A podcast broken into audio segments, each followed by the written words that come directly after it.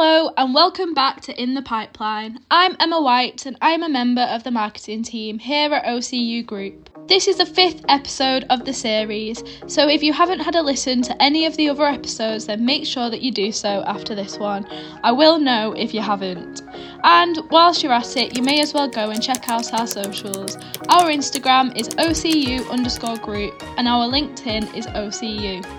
Today's episode is very exciting as last week we launched OCU Evolution at the 2023 London EV show. Here's what's coming up in today's episode. It's OCU's first visit to the EV show in London. How's it going so far? So far, so good. Lots of inquiries, lots of people really interested in what OCU Evolution have got to offer, and a really broad offering to all of those people coming up to see us. The focus for us is, is really getting our brand out there, making sure that people recognise that we're not just another installer, we're the installer. OCU Evolution provides innovative charging solutions which are installed, connected, and maintained by our experts. The marketing team and I went down to London on day one of the event to see the amazing stand that OCU were displaying.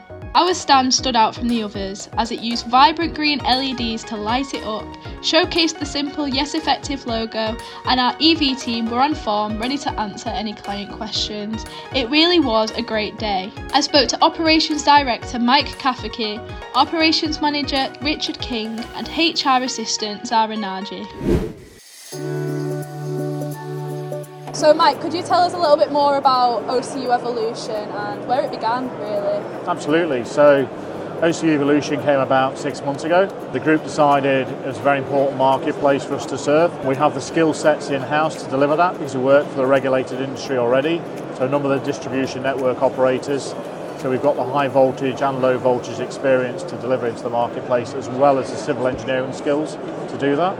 As electromobility becomes a new normal, we're very much focused on four marketplaces to help people move from A to B. That's destination charging, network operators, the workplace and fleet charging, and the um, heavy commercial side for buses and marine and HGVs. Why is OCU's involvement in the energy transition sector so important? We're all in favour of getting greenhouse gases reduced. It's the right thing for the environment, and ultimately, the electromobility is more pleasurable. You know, it is a quieter drive, the battery technology is really moving on a lot quicker now. The costs are coming down. So yes, at the start it was quite expensive. It's becoming more affordable for people, and I see. I think we'll see that continuity now, not just from cars. We'll see that transition into bigger vehicles as well over a period of time. Zahra, could you just explain a little bit about what you've been up to today and what you've been doing with the stands? Yes, so today we've been just selling the OCU Evolution side of things. We're explaining to people exactly what it is that we do, which is the kind of installing it's also just getting them kind of established with the new department within OCU. They all are aware of OCU as a company, as an established company for telecoms and for power and for, for water, and they know that we're good at what we do there. So it's kind of saying we're good at this. We're also this is a new market that we're coming into, and we will be good at this as well. Can you talk me through the process of how we can install our EV chargers from start to finish? So we'll work with the DNOs to ensure that there's capacity available for the connection. If everything's great, then we're able to progress to the IDNOs and look at a connection agreement with those guys, which actually generates some cost back onto the product for the customer. We design the system, we install the system, and we even offer a system of maintenance around various SLAs, which at the moment there's a huge gap in the market, and we intend to be the number one name. No, there's a lot of talks about hydrogen using hydrogen as a way. Do you think that's something that we would look into in the future as well? The market is ready for, for, for hydrogen, but I think realistically technology is probably five to ten years away. Even on the, the shorter scale, we've got to invest in EV, and, and that's what we're doing. So we're focused on the EV market, but we'll always look at the new technologies and we'll all try and uh, take the next, the next evolution. Overall, the day at the EV show was extremely interesting as not only did we get to find out more about OCU Evolution, we also got to speak to other companies that are also getting involved in new EV technology. Honestly, though, it was extremely difficult to find a free moment to speak to the OCU team as our stand was so busy with interested clients. Now, on to the news section. Again, a lot has been happening here at OCU Group. There is never a dull moment. A huge well done to the OCU HDD team and everyone that has been involved with the Corran Narrows project. On Wednesday, we won the UK STT Large Installation Award, which was very proudly received by the team. Well done to everyone. OCU exhibited at the No Dig Roadshow on Wednesday last week Mark Reynolds, Ross Henderson, and Mark Rogers all attended the event to speak to those interested about the benefits of HDD solutions. We also brought along with us our supply chain partner UK Polymers to display their innovative internal pipe seals.